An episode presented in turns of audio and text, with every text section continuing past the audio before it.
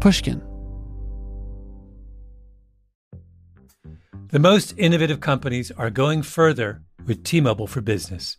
The PGA of America is helping lower scores and elevate fan experiences with AI coaching tools and 5G connected cameras. AAA is getting more drivers back on the road fast with location telematics. And the Las Vegas Grand Prix is powering race day operations with 5G connectivity, giving fans an experience at the speed they deserve. This is accelerating innovation with T-Mobile for Business. Take your business further at t-mobile.com/now. Did you know some travel credit cards offer 10 times points on your spending? Don't miss out on big rewards for your next trip. NerdWallet lets you compare smart travel credit cards side by side, curated by an expert team of finance nerds. What could future you do with better travel rewards? A free flight? A room upgrade? Don't wait to make smart financial decisions. Compare and find smarter credit cards, savings accounts, and more today at nerdwallet.com. Reminder, credit is subject to lender approval and terms apply. NerdWallet, finance smarter.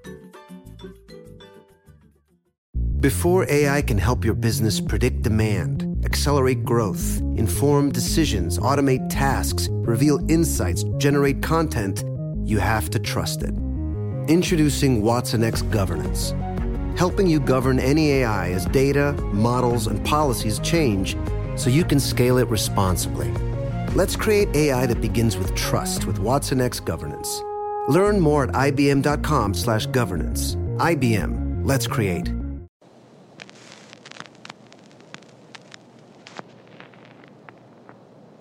If you are willing to wake up in the morning and you're reasonably nice and you live in the developed world, you, the world is set up for you. Like you can't. It's it's just really hard to fail.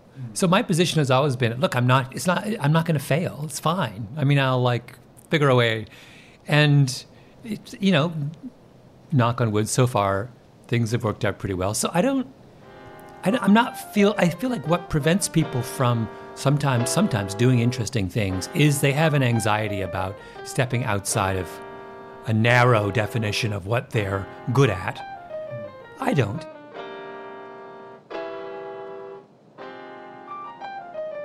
That was Malcolm Gladwell. I'm Sam Fragoso, and this is Talk Easy. Welcome to the show.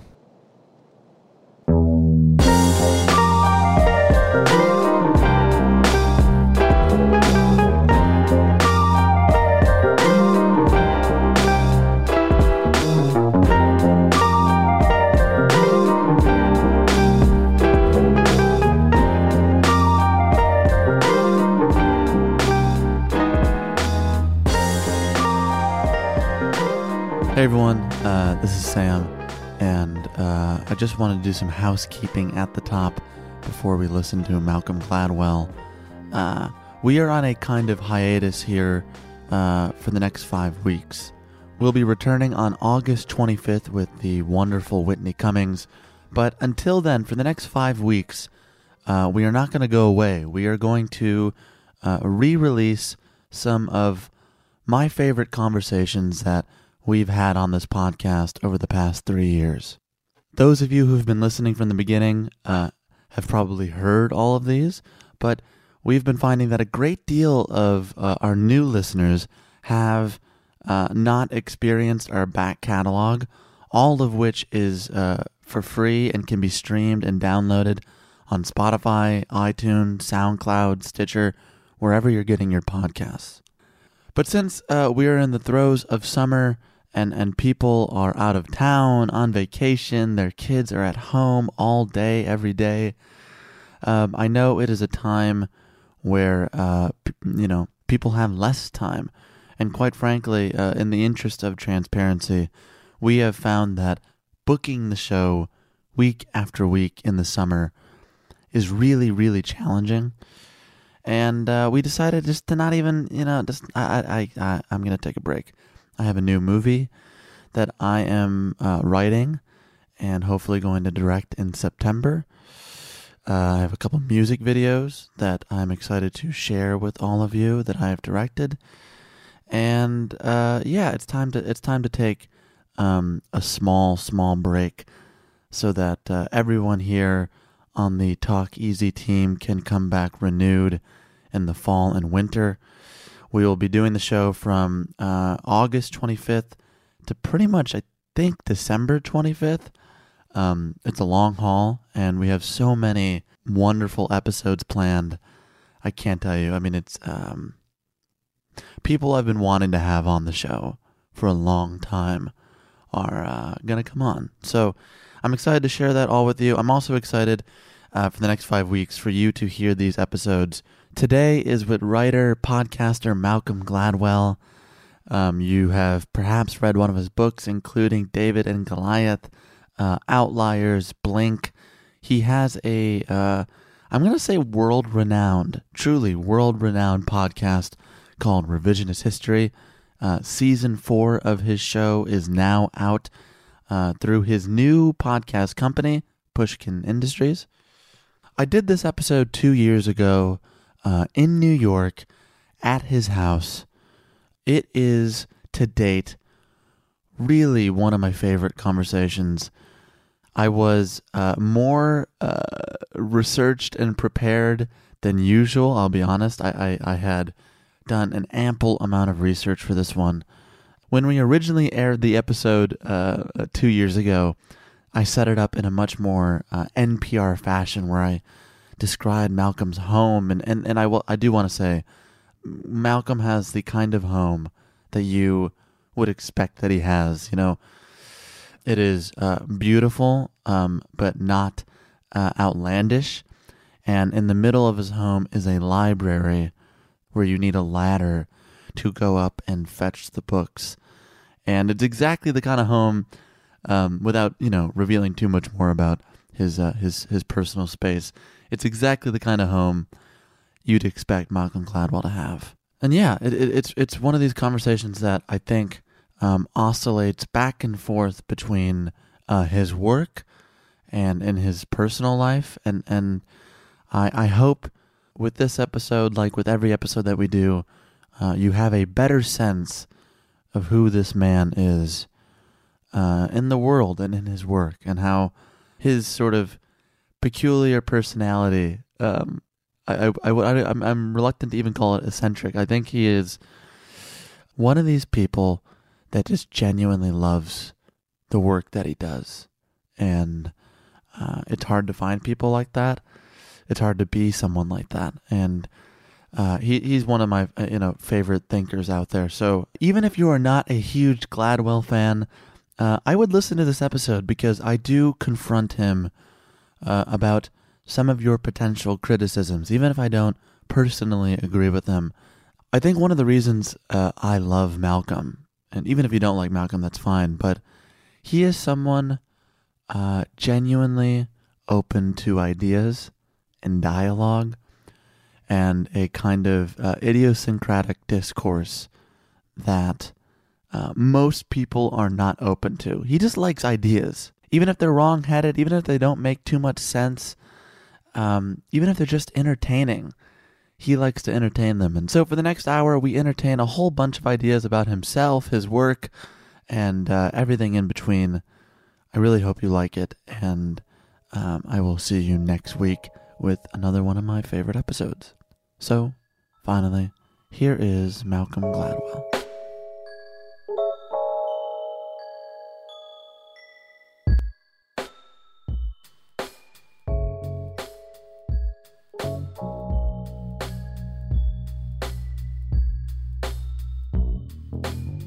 I want to understand how you arrived at where you are today, and I know that's a big undertaking but I've been researching for the last couple of days, going through stuff, and I want to start with uh, in David and Goliath. You talk about this idea of desirable difficulties.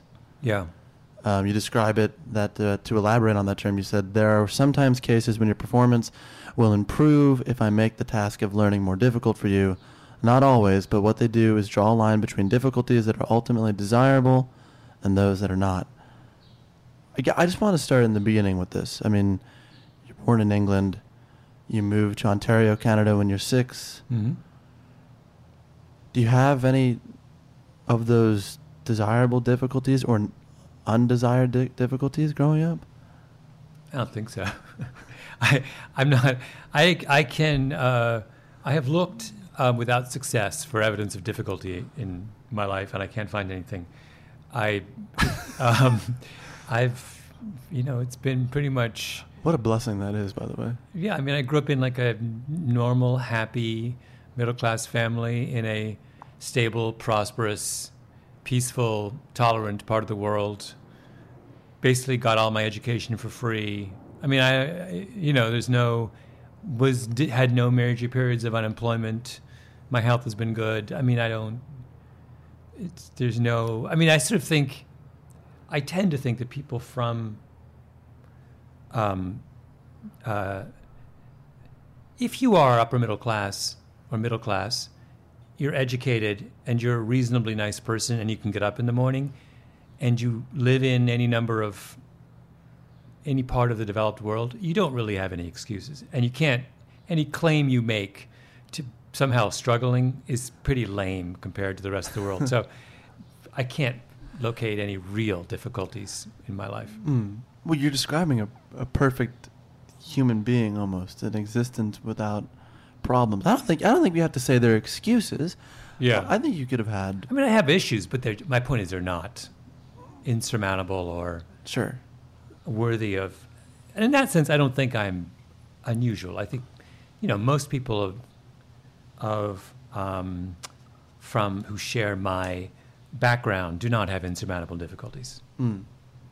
Where do you think the rebelliousness came from when you're a teenager? Because you you start this zine. It's called Ad Hominem. It's a Mhm. great name for a zine, by the way. Thank you.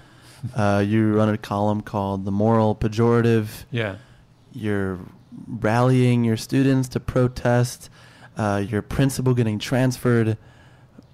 That's fairly, as you mentioned uh, in the Ezra Klein show, that's a fairly unusual thing for someone to do uh, in Canada. Yeah, I wouldn't call it rebellion. I would call it mischief. I mean, there's a big difference. We were not uh, railing against the status quo or the established order of things. We were, our tongue was in our cheek. You know, it was like we were just having fun with. And Canada being Canada, it wasn't like our this these rebellious acts were met with any kind of um, response or objection or There was no consequences. no, it was like it's like everyone just looked the other way, you know. It's like, or they just kind of rolled their eyes, or they were amused by it. I mean, that was our our, intention was not to rock the boat. Our intention was um, Make fun of the boat? make fun of the boat. I mean, it's just like you know. And the great, the lovely thing about Canada is that people have a sense of humor about this kind of stuff. Mm. Um, so it was not. I don't think of myself as being terribly rebellious, but I do think of myself as being mildly mischievous. Mildly mischievous. So where do you think that comes from? Because you describe a childhood where it, it, it, that behavior is not exactly congruous with how you were raised. Um, no, my parents are. Uh, my parents are rebellious, actually. Okay. I, I represent the watered down version of my parents' rebellion. um, so it comes from them, but it's just kind of. I mean, they had things they rebelled against, real Mm. things they rebelled against. Um, So you're the PG-13 version. I of, am the PG thirteen version of my parents. Um, they're my both of them. Uh, my father's no longer with us, but my mother is. They're both. Um, uh, you know, there there's a there's a real badass element to the two of them in a very genteel, um, uh, carefully disguised way. But I, you know, my mother is not someone you mess with, and my father is someone who did not require the approval of the world to do anything that he wanted to do. Ah. Did you inherit some of those qualities? Well, like I said, I inherited a very, I mean, it's watered down. They're Time- by the time it hits me, it's pretty watered down, but it's, uh, Should someone mess with you? people can mess with me. My, pro- my, dif- the difference is, when if you mess with me, I just don't get upset. See, that's what I had an impression. I this is my feeling about you. Yeah, I don't. I, I, I, I used to. There was a time in my life when I took offense at this kind of stuff, and now I'm just. I just can't bring myself. I can't muster any kind of indignation. Ah. Um, that, I- that's an impressive feat. Yeah, I mean, in a way, it's a kind of. I think what people do is they tend to exaggerate. You know, there's a human tendency to take your critics more seriously than your supporters. So you have 10 critics and 10 supporters, and what you do is you obsess about your 10 critics and you forget about your 10 supporters. And I sort of, at a certain point in my life, realized this is crazy. If I have 10 supporters, how, why do I care if I have 10 critics? I got 10 people who like me. And in real life, in fact, the breakdown's not like that. You know, most people who are producing something creative, the ratio of supporters to critics is 9 to 1 or 9.5 to 1. You never have more critics than supporters. There's always people who can find, and people just kind of mindlessly focus on the small number of, um, of vocal Dissenters. dissenters. Why? It's, it's total. It's totally bananas way to live your life. Um, so you know, if I uh, now I just ignore them. It's like, what's the point? The why is the biggest part of that, though, because I've often figured, tried to figure that out with my own life. Is people say, "Oh, you do this well," or "You've written this that's interesting," and then there's two people on Twitter that said, "Oh, this person's terrible," Yeah. and I can recall with with stunning clarity the words and the verbiage they used against me, hmm and I couldn't tell you the praise at all. Anything that's that's generic. Yeah. Yeah. and no, I'm- I, I, I'm with you. That's very, very human tendency, and you have to kind of, you have to, uh, you got to make a conscious decision to reverse your critical polarity. Do we want to be liked? Is that? It seems like too basic of an explanation. I don't know whether is it that we want to be liked or is it that just that we're yeah we're just more sensitive about um, we're so acutely aware of our flaws Right. that when someone identifies them um, we we feel um, uh, like it's wounded in some special right. way Like know? they know something that only I'm supposed to know. exactly Or rather, they know something maybe I didn't even consider. Yeah. The other, the other part of this strategy is um, not strategy, but approach to life is um, is you just have to own up to your flaws. I mean, as opposed to trying to hide them, Uh-huh. just like cop to them. Okay. and so, what are those? Well, you know, I, um, you know, I do I oversimplify things sometimes. Sure. Am I unnecessarily provocative in certain times or places? Absolutely. You know, do I? Uh, Is golfing considered crack? Dis- go- yeah, it's like these are not. None of this is news to me. I can tell you what they're what the critics are going to say. Do I flip flop on things all the time? You know, I, in I- fact I pride myself on how much I change my mind. I think that is. I think flip flopping is actually not a real thing, or rather, uh, it should not be viewed negatively. I, I'm with you, totally with it's, you. It's an absurd exactly. way of going through life. It's the dumbest thing in the world that we should ever attack someone for flip flopping. Flip flopping is the great one of the great delights and pleasures of being a sentient human is Change your mind. Yeah, discovering something you didn't know was true, and then like realizing, oh wow, that means I have to go back and like reverse my position on all kinds. That's that's like a that's a sign of someone who's alive in the world. I wanted to go on this oversimplification thing. Mhm. This has been talked about uh, ad nauseum, I'd, I'd, Yeah. I'd, I'd say. Yeah. But I wanted to break this down because I, I just want to get it over with. Mhm. And uh, you said in 2013 on that David and Goliath book tour, you said, if my books appear to a reader to be oversimplified, then you shouldn't read them. You're not the audience, Yeah. which seemed fair. Uh-huh. On this quote, uh, Christopher Chabris, who I will- I will remove my feelings about this person for now. Yeah. He wrote in Slate, but consider what Gladwell's quote means. He's saying that if you understand his topics well enough to see what is erroneous or missing, then you are not the reader he wants. At a stroke, he has said that anyone equipped to critically review his work should not be reading it. How convenient. Oh, I mean, he, you know, first of all, he, um, that was someone who was engaged in the active process of coming up with reasons to disagree with me. Um, the way I, that's a very tendentious reading of that. What I meant was as follows. On anything that you know a lot about, you inevitably find popular discourse frustrating. So there are two things in the world that I know a great deal about. track and field and cars. if I read uh, an article for the general audience about a track and field, about an athlete, a runner, whatever, I'm invariably halfway through, I throw up my hands and say, Can't believe they said that. What are they talking about? Don't you know anything about running? And then I stop myself and I think, Oh, wait a minute. It's not for me, Right. right? If I'm, I'm assuming you're not a big track and field fan. No, but I'm thinking this is a. I imagine this is how Bill Simmons approaches most NBA writing. Yeah.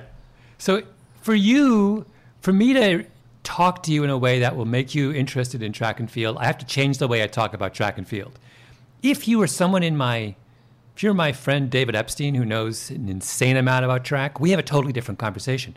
One conversation is not wrong and the other is right. They're different. They have a different intention. There's a spectrum. Yeah, where you, I'm trying to engage in the sport. David's already engaged. David and I are quibbling at the finer, you know, at the edges of the, right? And that's what, you know, Chris is, Chabris is misunderstanding what I'm saying. I'm saying when I write about psychology for a general audience, it is not the same conversation I will have with another psychologist, but it is by definition different. Just as when he talks to his graduate students, he talks in a different way than he does to his freshman class.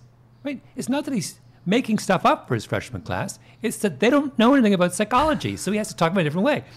Same thing, you know, so it's like that seems to me such an obvious point that hmm. outside of our, and it's why one of the best ways for me to avoid feeling frustrated and throwing something across the room is not to read articles on track and field that are intended for a general audience. it's a very simple way to solve this problem, right? And that's what I'm saying.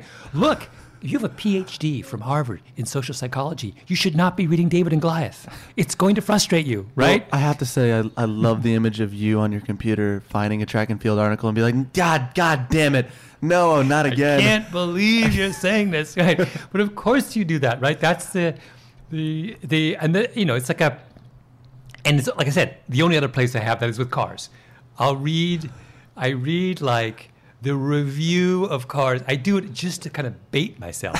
In the back of of the Sunday Wall Street Journal, they always have a, ca- a review. A, a, a, A car review. yeah, um, Dan I- Neil. I, didn't know this, but Yeah. okay. Dan Neil writes, and Dan Neil is writing for a general audience. And I re- actually really like Dan Neil. But I read him, and every time I read him, I'm like, oh, I can't believe you said that. and then I realize, oh, wait a minute. Not for me. Somebody else. Is it Dan Neil? Am I making it up? It's someone like that. Anyway, whoever it is, and if he's listening, I love your stuff, and I have to stop myself from complaining because you're not writing for me. This seems like a fair and, and obvious explanation. Mm-hmm. I've heard you make it in so many other words before. And yet, it hasn't gone away. Ah, it's never going to go away. It's fine. Is that really, is that how it is? I mean, it's like you can't. The thing is, you have to at some point surrender the um, the notion that you can win over your critics. You're not going to win them over. There's no point. Oh, by the way, it's unnecessary. You, that's not the. My job is my job as a writer is not to convince people who think that I'm an idiot that I'm not an idiot. That's not my job if you think I'm an idiot, I can't. There's nothing I can do. I'm not going to change your mind, right? You're not into me. It's fine.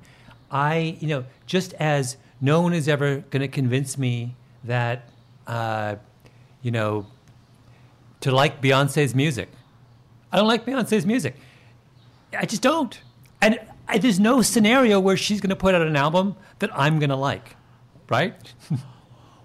Well, now the headlines for this podcast are going to be Malcolm Gladwell doesn't like Beyonce. I don't. I mean, and by the way, I am self-aware enough to know that uh, she's a genius, and many, many people who know a lot more about music really, really dig her. Uh-huh.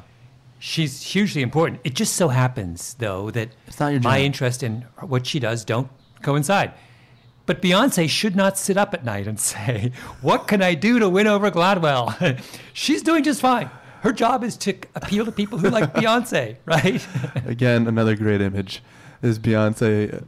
yeah. Not like she's gonna she's not wasting any time on No. Malcolm Gladwell's musical tastes. But you're also talking about journalism on a whole. I've heard you say that journalists tend to react and respond in lockstep. This is, Yeah. a, this is a thing you find to be problematic in contemporary journalism. Uh, you say people should be different for the sake of being different, Yeah. And I'm thinking, what what makes you different? What makes me different? Yeah, I would say it first, much more simply, which is that I don't have a lot of anxiety about my position in the world. So I don't feel like I have anything to lose by saying whatever's on my mind. Um, I don't have, some people genuinely do have kind of anxiety about that kind of stuff. For whatever reason, I don't particularly understand why. I don't.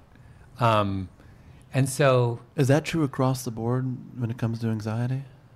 I'm not a terribly anxious person. I mean, I'm anxious about very, very specific things that don't really have to do with my career. I don't, I have never really worried about my career. To the extent I worry, I worry about personal things, not professional things. Like friendships or friendships relationships. or relationships were. But my job has always been for me, like, I strong, I just, like I said before, if you are willing to wake up in the morning and you're reasonably nice and you live in the developed world, you, the world is set up for you. Like you can't.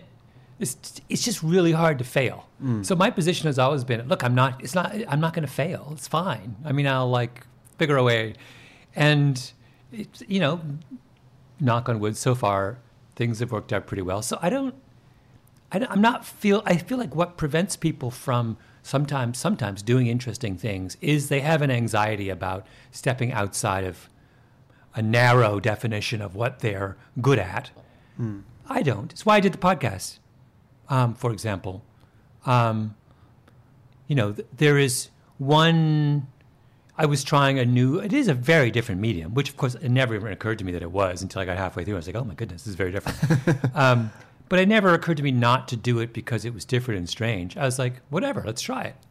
Um, maybe it'll fail. In which case, I'll just go back to writing articles for the New Yorker. I mean, it wasn't. I didn't spend a lot of time worrying about it. I just did it, and Pretty good backup plan, by the way.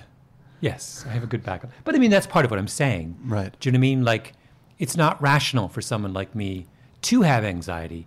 I have, for all the reasons I've enumerated, I've enumerated, and also, you know, the fact that I was at a posi- time in my career where there's just zero penalty for failure. So hmm. why should I pretend there is? Why should I drum up some imaginary neurosis when, you know, none? There's no reason for it. Do you think this? Do you think what you're saying applies specifically to you? And I guess maybe more specifically, what I'm saying is, does someone or does anyone have to reach a certain level of success to get to the place of, well, I'll just try anything because why not?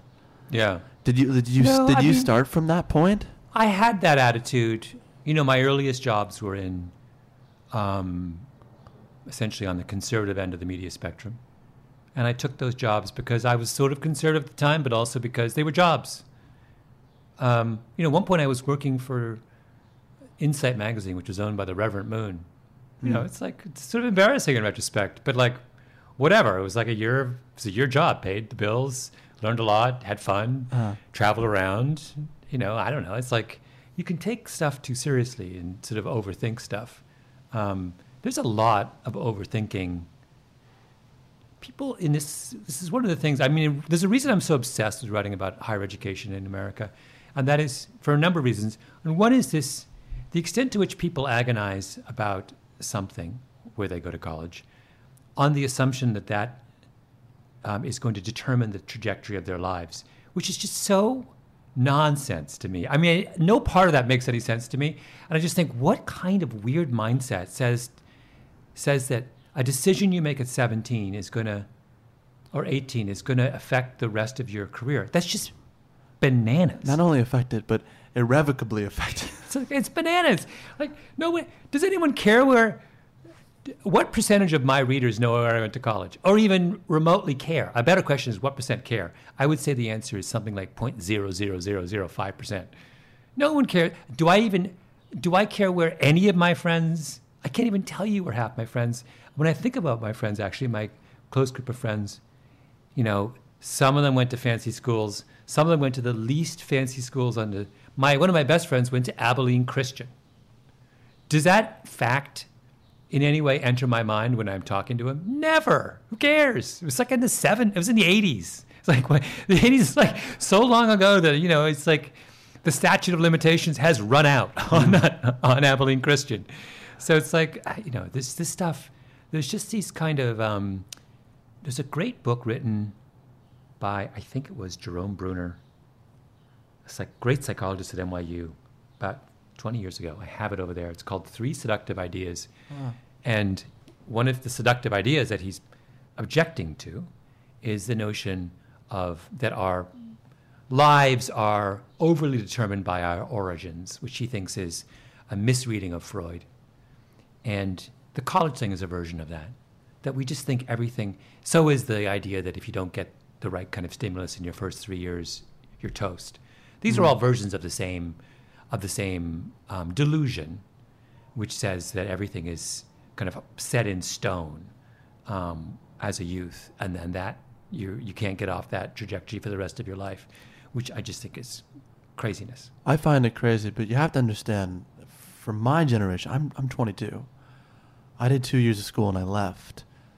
Um, we're taught this. We're taught that it irrevocably Yeah, affects your life. We're taught that this is a path you go down or, or you leave it. yeah, And so people my age, I mean, there is a mass to get back to this. There's a mass anxiety yeah, because we were told since 15, freshman high school, you better start figuring out where you're going to go to college. So crazy. Like better, my you better figure out what your major is. You better figure out what you want to do with your life. You better figure out how to do a 401k. You better figure out how to do. yeah. This is just what was told to me. And and I didn't go to, I went to a public high school in California. Yeah. But they ruined your adolescence, which should have been the most fun five years of your life. Not mine. Not yours, but in gen- your Because I had great parents Yeah. who said, well, Yeah. do what you got to do. Yeah. I don't remember worrying about anything in my teenage years. It was fantastic. Were you just a happy person then? No, it was a happy environment. It was there. Was, nobody was worried about any of these things. Very few people in my co- high school went to college. The colleges, it's Canada. You you just you write down on a piece of paper where you want to go, and they let you in. it's it's just like it's just like Like, it's like a piece of paper like this. The Literally. Rid, the red piece of paper. No, no, no. I'm when I I'm not. That's not a that's not a You know. metaphor. I wrote. You get a piece of paper with the colleges in Ontario listed, and you rank them in the order that you would like to attend them, and then you mail the piece of paper off to a central government processing unit. That is how you apply to college. There's no note? Your, then your school sends your grades, and you're done. You know, that's it. It's, I mean, it's different now. This is a long time ago, but because I'm old. But um, no, it's like wait, you know, like I worried about it for like a day, and then I was done, and then I. All I worried about. What did I worry about? I didn't worry about anything I want to ask you that. Well, what, what, back then. I mean, I worried about stuff later, but not back then. Mm-hmm. What's if you're 16? What would you What would you worry about? I mean, like. well, I won't give you my laundry list, Malcolm. But were, were you an engaged teenage kid? I mean, what were you like? Were you, were you I had a- optimistic, naive? I had a friend whose name is Terry. This is the person you started the zine with. Him and uh, Howard? Yes, that's right.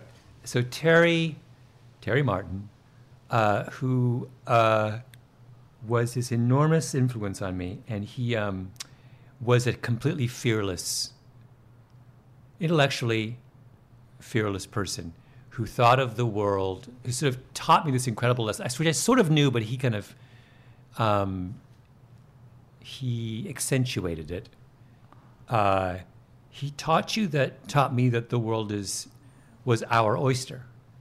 That it's like it's all out there. You just have to find it. It's super fun. If you're interested in something, I mean, we used to play hooky from school for like huge amounts of time, but not to goof off, to do better schoolwork. Like, because our whole idea was school's not hard enough. Let's make it hard. Let's make it hard on our own. And so we convinced our moms, look, I mean, we got we have this thing we want to do. We're going to stay home for the next two weeks. Just send a note and just tell us that and they, our moms were totally complicit in this. But T- Terry was kind of like that. He, he wasn't, Terry later, to give you a sense of what he was like, he wanted to write a history of his grandparents who were Russian immigrants. They're uh-huh. Mennonites, came from Russia. And so he taught himself Russian. Do you understand? Like when he was like 20. Yeah. Like he's that kind of guy because he wanted to read original sources into Russian. So when you have that kind of attitude, and I don't think it occurred to him that that might be hard. He was like, whatever, I have time. I'm 20. No, you know, like I'll start doing it. I mean, what's the what's the worst that could happen? I don't learn Russian, right? I mean, it's not like it's wasted time. I could be playing video games. You know, that was his kind of. Um, I I found him uh, that to have that example as a 14 year old in your life is just sort of intoxicating. Two years ago, at 20, um, before my grandfather passed, or maybe around the, at the right when he passed, and my grandmother's still alive, they came from Mexico and they only can speak Spanish. Mhm. And my Spanish is, it's atrocious. Mhm. It's bad. I thought, I'm going to learn the language enough so that I can say goodbye or give him some final note. Mm-hmm. And I thought this was a great idea in the way that your friend Mm-hmm. learned Russian. Mm-hmm. But I, I didn't do it. I haven't done it. Yeah. And um, this is an odd detour, I admit. Now. You've got time. Do I? Yeah, you do. Well, you got all, you got all the time in the world. What do you make of that? Like the idea of having time to do things. I mean, we always worry so much that time is just evaporating. You're 22. You're like, you know, you're you're 31 years younger than I am. You you got time. I have time, and I'm you know 53. and so you seem more optimistic than I am. yeah, maybe I am an optimist. Do you think so? Yeah, I guess so. I mean, I you know, like I have I my I come from pretty optimistic stock, so you know, there's a powerful genetic component in all of this. Mm. Um, you know, we didn't. We're not people who dwell on. Mostly because the narrative of my parents' lives was a narrative of, not to sound corny, but of dreams coming true. Uh, You know, uh, they got what they wanted from, more than they wanted from the world, and that was, I think, something that was very true of their generation as well. Um, you know, they this is the generation born just before the Second World War that witnessed, you know, the kind of golden age of the West, um, and not just witnessed it, uh, participated mm. in this golden age. Um, and you know what's not to like? Like that's that's pretty damn good. If you had to pick a time to be born in human history, 1934 is a pretty good time when my mother was born. My dad was actually I was some the early 30s essentially. pretty good time to be born, right? Do you think it's worked out for you in that way? I remember you talking about uh, when you're in D.C. writing. You you were an immigrant at the time, right? You you had not become Yes. a citizen yet. Still, still have not become a citizen, but Okay. Well, um, knock on wood. Yes. Um, you were talking about how you wanted to make your fortune. mm-hmm. I've been thinking about that. You've said that on the Ezra Klein show, and I've been wondering what what does that mean? make my fortune. Well, for you, what does that mean? Uh, I mean, I think it just meant establish an independent life for myself, you know. Um, there's a feeling uh, as a kid, you know, I was, I like many teenagers, more than teenagers, as like many kids, I had a series of obsessions, things that I was, you know, really into cars and really into sports and really into, and I would, when you reflect on that, you realize the reason you do that as a kid is that you're very attracted to the notion of mastery. You want to, what you want is the feeling that there is a particular world which you not control, because it's way too strong, but understand that, you know, the world is this huge, vast, disorienting, confusing place, but there's a little corner of it that you know. You know, I knew running. I could tell you who won the 5,000 meters of the 1972 Munich Games and what his time was, right? So that no matter what was going on in the world, I knew, and I could tell you, I could look out on the street and I could identify every car that went past, like make, model, year, right? That's what I knew, and that, you know, when I say I want to make my fortune, what I meant was I wanted to do that on a slightly larger scale. I wanted to participate in a world where I understood the world. I had a place in it. I understood how it worked. I knew the major players. I knew the rules. Um, and that was my, it was sort of my, I guess, if I had to go back and interrogate what my ambition was as a 22 year old, that's what it was to, um, to master it, that in the same way that I had mastered track and field as a 13 year old. Do you think with each passing book or, or even the podcast that you're you're figuring that out? Your place in the world, or rather your corner of the world, a little Yeah. bit more. I think so. I think I I have my own little corner. I don't think it's necessarily a very big corner, but I have a little corner. People know where to find me. They know what my corner, what happens in my corner. Um, What happens? you know, there's like, you know, there's um, there's a kind of uh, steady flow of um, of uh, hijinks of one level or another. I don't mean that in a entire. Not everything I do is mischievous, but I mean, you know, stuff happens. There's like there's going to be some flow of of ideas coming out. At the very least, it's not boring. So, yeah, it won't be boring. You know, there some of it's going to be dumb, some of it's going to work. I don't know. It's like they just know what's over there, and it's um, and I have identified other corners Yeah. that I like to participate in at the same time. You know, I know, um, and I get I take enormous pleasure. I love, you know, I'm still a obsessive track fan, and there's a there's this website called Let's Run, which all the serious runners read, and nothing gives me more pleasure than hanging out in the message boards of Let's Run, because it's just like it's just like so sp- it, hilariously specific. Like there was one trope, it just cracks me up so much. Paul Ryan last election season was talking about how he used to be a marathoner and he you know he do you remember this? He lied about his marathon time. He said that he had run a three hour marathon and he'd actually run a four hour marathon and he claimed three hours and then all the runners went back to try and fact check this because he didn't say where he'd run it and they discovered no no no he'd run a four hour now just so you know the difference between a three hour and a four hour marathon is the difference between I mean, I can't even tell you. It's the difference between A and Z. It's like four hour is you're a jogger, Right. And you run three times a week for six miles. Three hours is that is you have to be super serious to run three hours. This I know because my mom has run 10 Yes. marathons. Okay. And one time she qualified for the Boston Marathon, which is which is harder to qualify for. Yeah, yeah. And for her age group, she made it. But I know the difference. She always would say, like, this person beat me by 32 minutes. And I'm like, that's not that much. Yeah, that's a lot. That's a lot. That's a lot. That's a lot of lot. time. So for him to lie about this is huge. It's huge. I mean, it's like it doesn't make any sense. So runners have not forgiven him about this.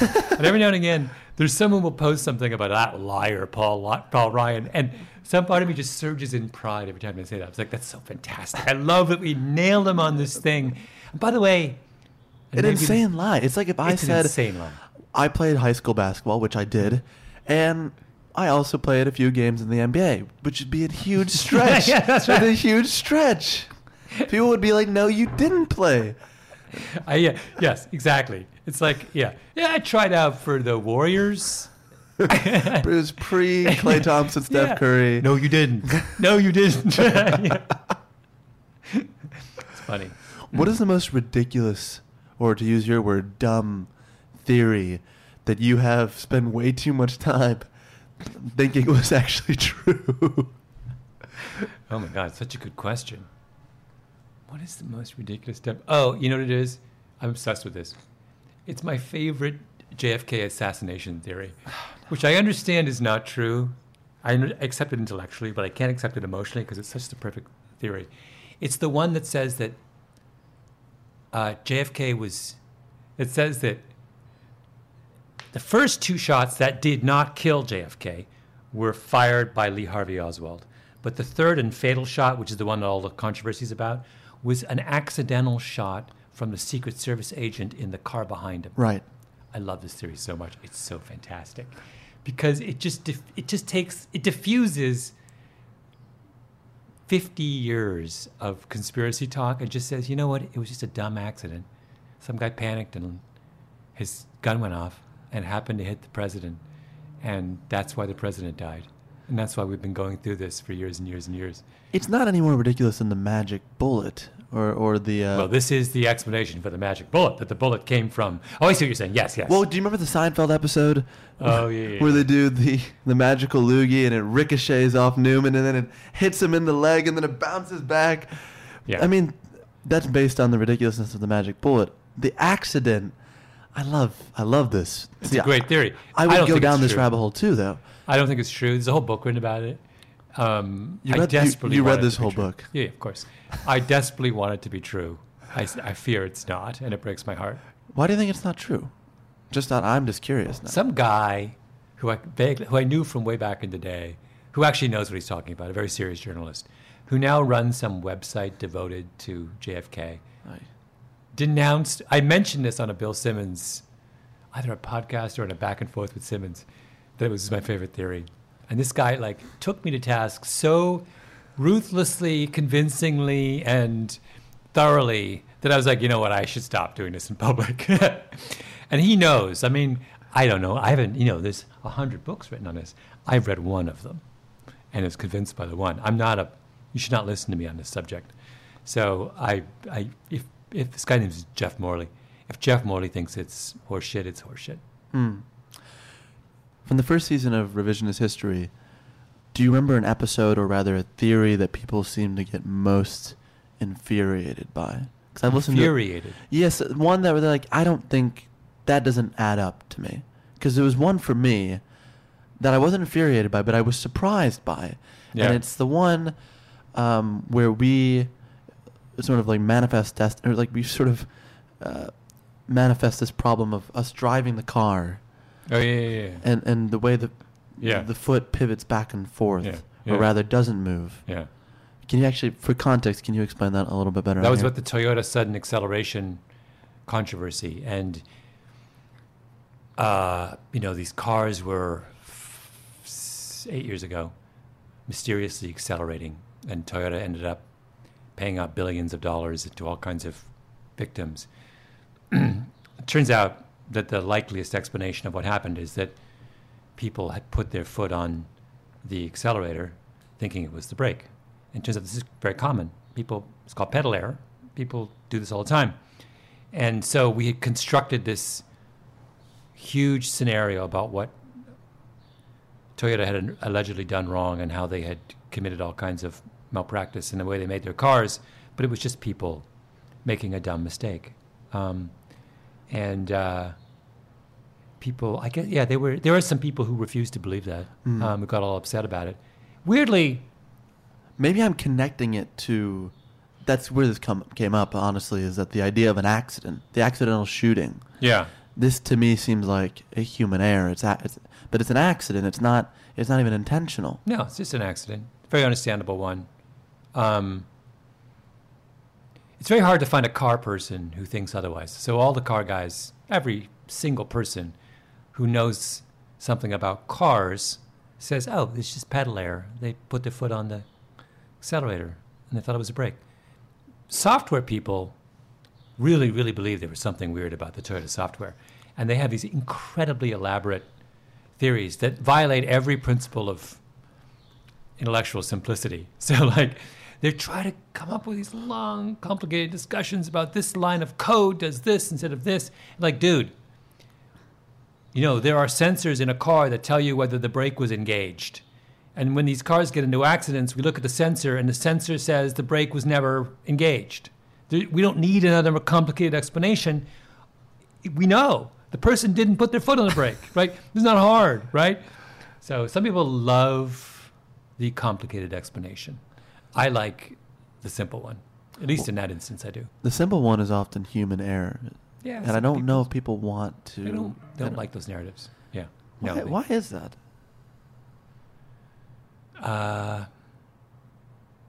I don't know. I guess we're just protecting people who are scared of. I don't know. It's like I mean, it's sort of. I suppose it's understandable that people would rather not um, uh, admit to some fault of their own. Maybe it's because these moments are so terrifying that the only way to make sense of the terror, if your car is excelling and out of control, the only way to make sense of it is to say there must be some dark conspiratorial reason for it. To deflect. Yeah, to kind of just to, not even to deflect, just to kind of process what you feel because you're so terrified. The idea that you caused it through your own carelessness or inadvertent carelessness must be just really hard to um, to accept. Hmm. Is there something like that that's happened to you? Something that you didn't want to accept that you did something wrong? I'm sure. I just nothing comes to. I mean, in the spur of the moment, I can't think of something, but I'm I'm quite convinced there have been many instances of that. I don't think I'm any different from anybody else in this respect. You know, we we have we have difficulty with these kinds of problems. Mm. I guess I bring this up because I was I've re I reread this story today how David beats Goliath. Mm-hmm. Um, this is a year after Outliers comes out, and he said David's victory over Goliath in the biblical account is held to be an anomaly. It was not. David's win all the time.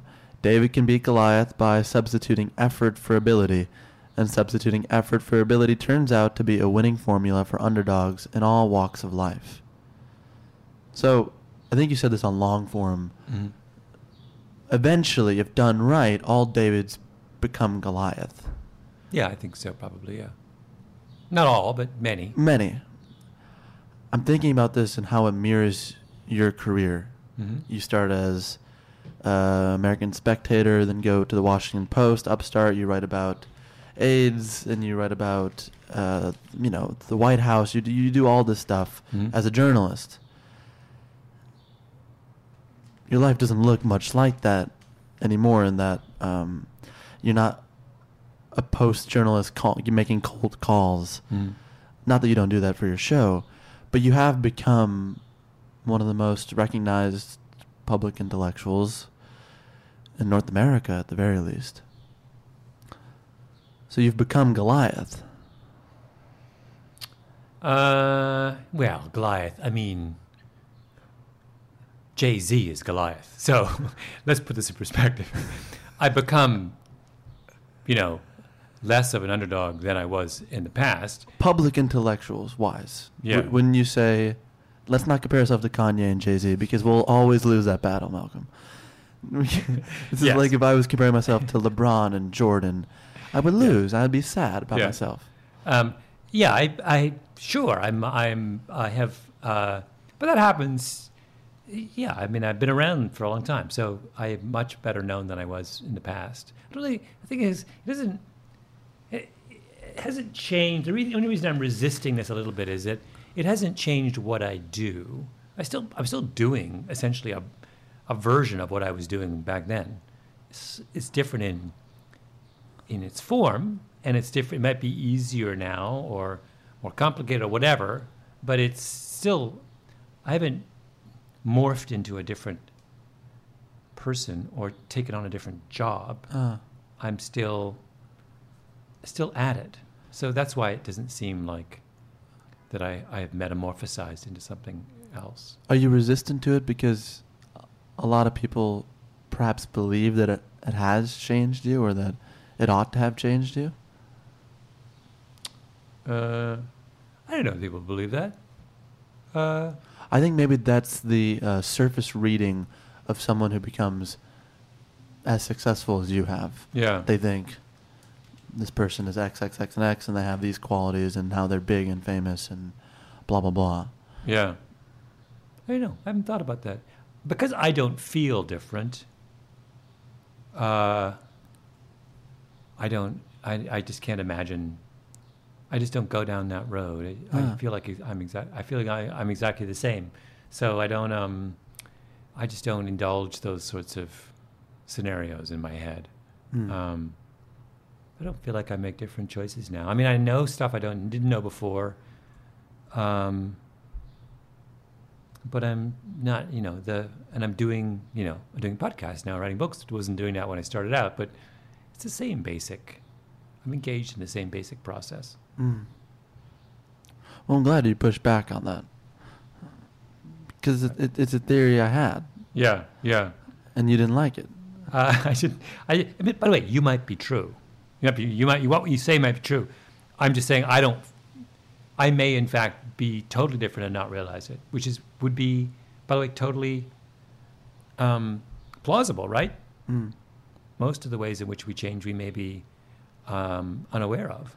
Um, so I think it would be fine. By the way, the premise of for my my thing is, it's okay to be Goliath. I, I don't think there's no pejorative. I, mean, Oh. I, I think it's fine. yeah, I think you've put in a lot of work.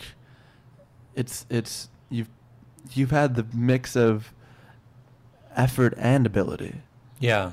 and that's something to applaud. I mean, in, in, in my opinion, Yeah, I don't um I don't really want to be to get I don't like the idea of getting big. Um, that's why I'm resisting it a little bit. I Ah. find I just find it a little bit um uh I don't my, my response to it. Uh you know, I, I'm never someone who looks at a celebrity and says, I wish that was my life. I sort of think the lives of celebrities sound terrifying to me. Um, uh, so I sort of like, that's, I wouldn't wish that on anyone, that kind of uh, being in the spotlight. Mm. Um, and um, I don't particularly want to be scrutinized personally the way that we scrutinize celebrities personally, you know.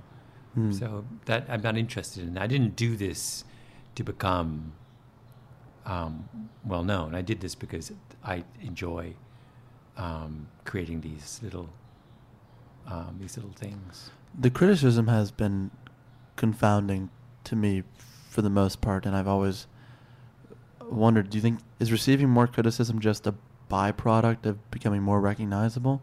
Is it just a volume game? It's a volume game, just a volume game. Your critics are just a constant percentage of your readers.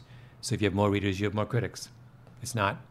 It's nothing more than that. It's an illusion to think that um, that you attract more critics as you grow in stature, uh, or attract a larger portion of critics.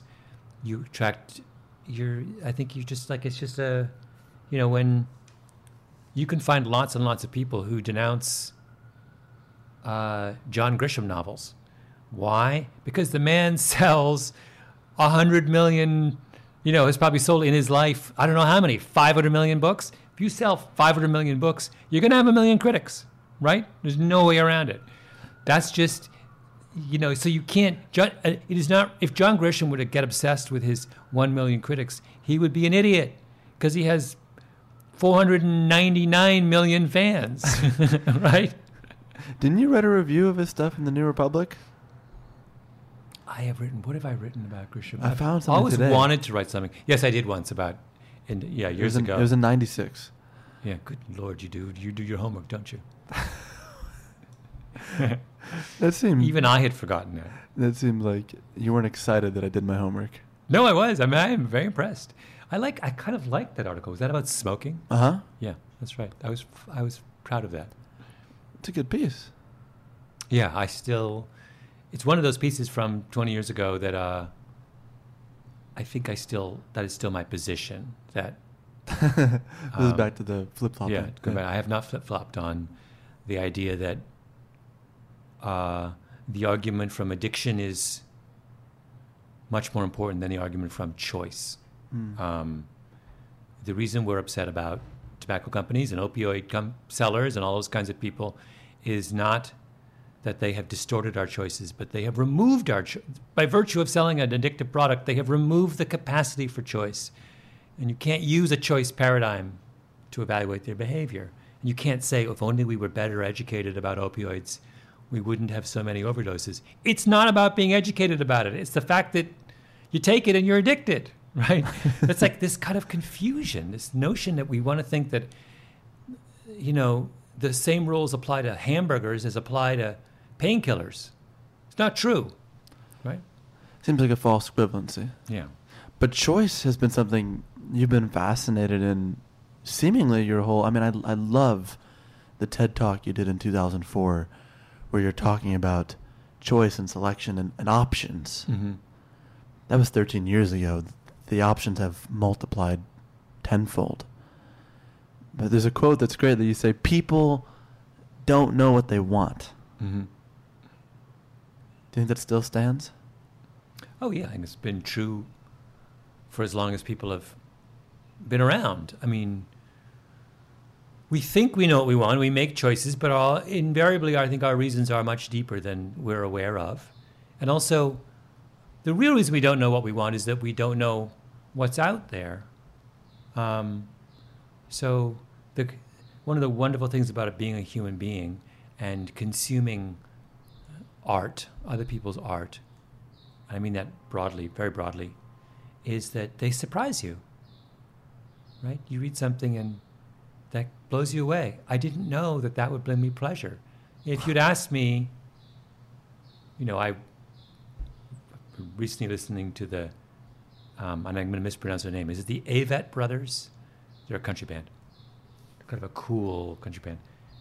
And if you'd asked me before I listened to the Avett Brothers, would you like a kind of neo traditionalist, kind of alt country something from the South, guys with tattoos? You know, like if you did the whole thing, I'd be like, I don't know.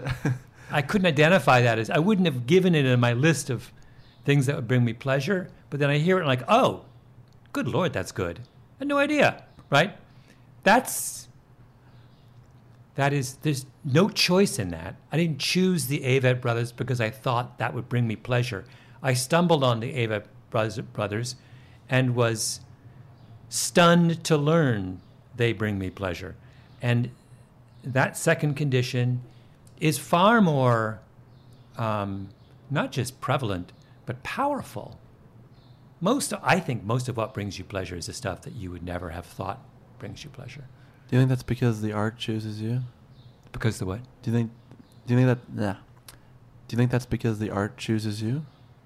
Yeah, or that you just you you don't know the you can't um, put a fence around your imagination. We always think we can.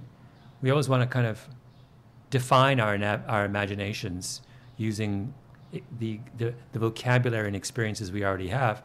But our imagination is so much larger than we are. Then our unconscious is interested in vastly more than we're aware of.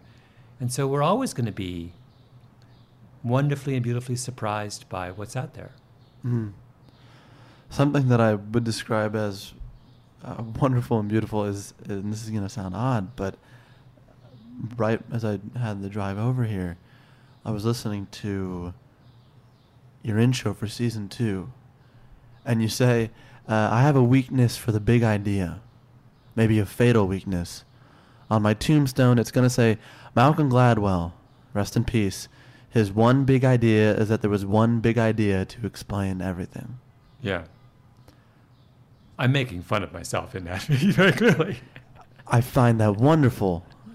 what I found most wonderful about that comment um, is not only the sentiment behind it, but the placement of it, which is that here's season two of the show. Forget anything else. I'm going to lead with this fucking thing. Yeah. That everyone has been saying. Here it is. And you know what? I'm leaning into it. Yeah. I mean, the shows, the great thing about the podcast is that the opportunities for a kind of playful self parody are epic. and basically, who knew? If you listen, there's a couple of episodes which really I am. I am just making fun of myself. I mean, in a kind of like in season two. Yeah, in a kind of a high end way. I'm just like saying, at a certain point, Malcolm Gladwell is ridiculous, and here's me being ridiculous. Let's just roll with it and see what. Um, the one I recorded today is, yeah, I mean, it's absurd. I mean, it's just it's just me. Just, what, what's so absurd? I mean, it's like it's absurd in a good, fun way, in a way that I like absurd, which is you take a germ of a good idea and then you just like push it as far as it can be humanly pushed until the point that there's a point in this episode that I did to, today where if you know a lot about music, you're going to get really upset because I'm just I'm just fucking with you. I mean, I really just am. I go after the Rolling Stones. I mean, it's just like it's just absurd kind of but it's fun and it ends up somewhere I think important. And I, you know, there's this thing I've always believed, which is that um, ideas can be as fun as and entertaining as anything. There's no reason why just because we're dealing with ideas we have to get all serious. We can enjoy ourselves, right? You can take an idea and play with it for 40 minutes, and if it's absurd at the end, whatever, just like put it down and move on with your life. But you can have fun for 40 minutes playing with this idea, right? And that's what that's what some of these, some of these, not all of them, some of them are, are we're just goofing around with interesting ideas. So is it okay when critics call you an entertainer? I don't think of that as a criticism. I think that is a that is the highest of praise. Um, you know, uh, in the way that you know, really great teachers are entertainers. Uh, you know, anyone who can um, communicate something um, important in a way that is uh, um, unexpectedly delightful or moving or engaging is an entertainer. That's kind of um, that word is not a is not pejorative in my book. Why do you think people want to hear you communicate something? What do you think it is about you that you present an idea and an audience says, okay, I'm in? I don't know. I mean, I think I have a only I would say I just I have a track record. You know, you I built up a certain amount of trust over the years, and people know I'm a known quantity. They know they have a vague, at least a better than a vague idea of what they're in for. Um, But they didn't in the beginning. no, but in the beginning, I had a much smaller audience. So I think, you know, I think the thing to remember is that I've been doing this for 30 years, right? So I started out as a journalist in the 80s. So it's like a, that's a very important thing to, keep in mind. I have been painstakingly putting together this audience for, uh, for a generation. Painstakingly?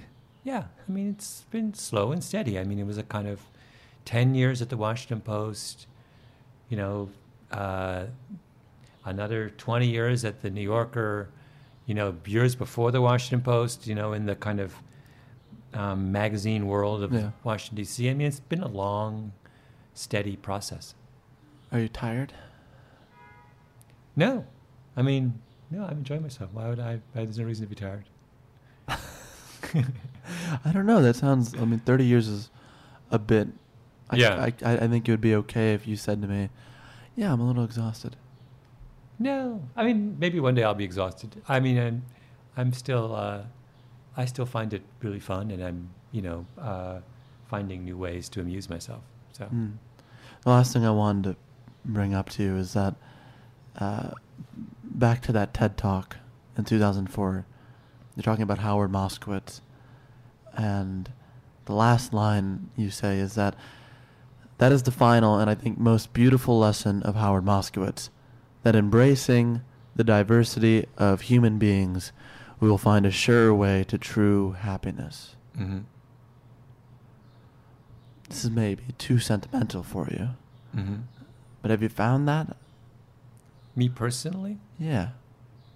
I mean not wholly, but um, I do think that idea has helped me uh, make sense of a lot of things that might otherwise perplex me or discourage me, which is you have to start from the position that everybody's different and everyone processes things differently.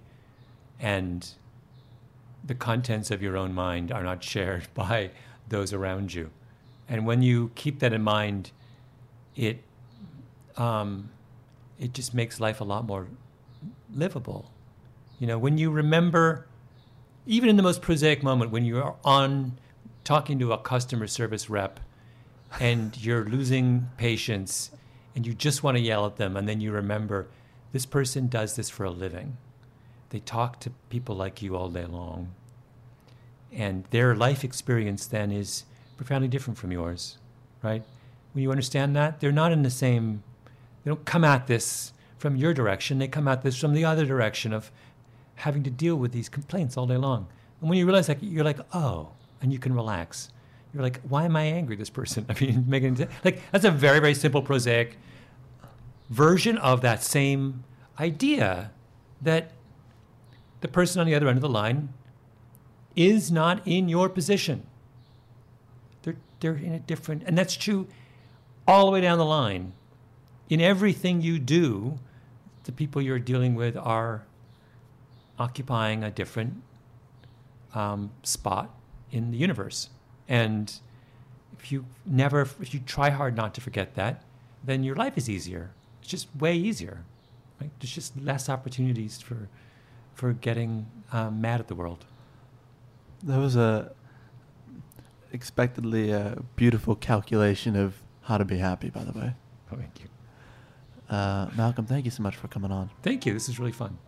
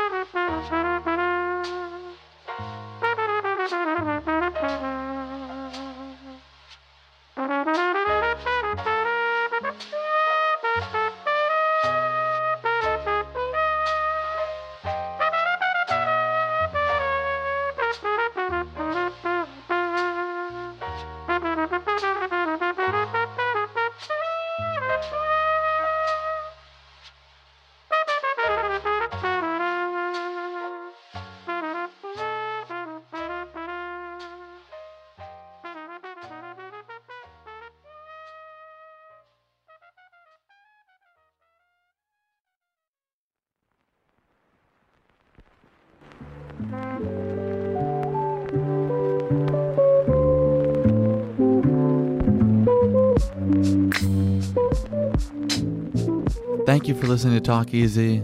I want to give a special thanks this week to Malcolm Gladwell. If you'd like to hear season four of his new show, you can visit their website at revisionisthistory.com.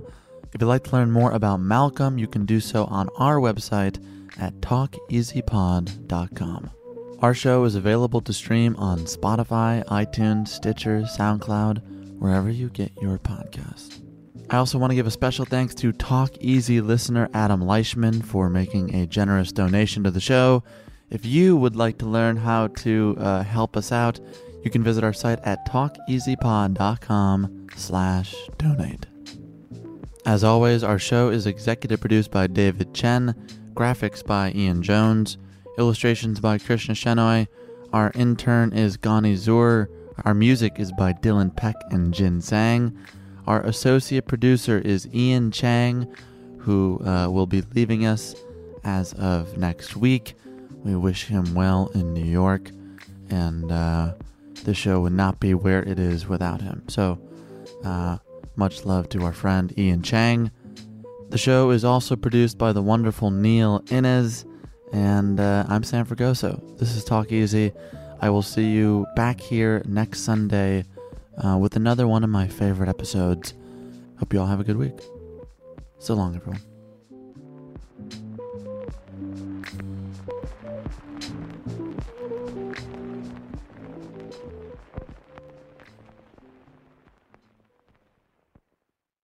The tradition of breaking tradition continues with the return of the unconventional awards from T Mobile for Business at Mobile World Congress. This is an event that celebrates innovators whose bold actions took their industries to new places. If that sounds like you and you're a T Mobile for Business customer, enter today. If you win, you'll be publicly honored amongst some of the most influential leaders in industry, and me, I'll be there too. Enter now at tmobile.com slash unconventional awards. See you there.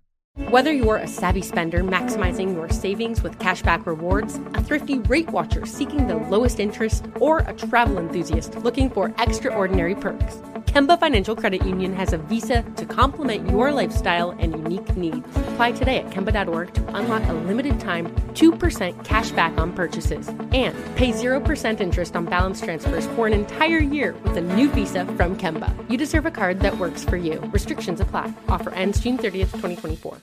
Musora is your access to online music lessons for guitar, piano, drums, and singing. You know, I love music, but I haven't picked up an instrument in years. You know why? I tell myself, I don't have time. Where am I going to find a teacher? Well, there's an answer Musora. Musora is the place where you can learn essential skills and techniques with more than a hundred of the world's best teachers and musicians and thousands of famous songs. You get seven days totally free to try it out, and then it's just $30 per month, less than a single private lesson. Just go to Musora.com, M U S O R A.com, to start a new musical journey today.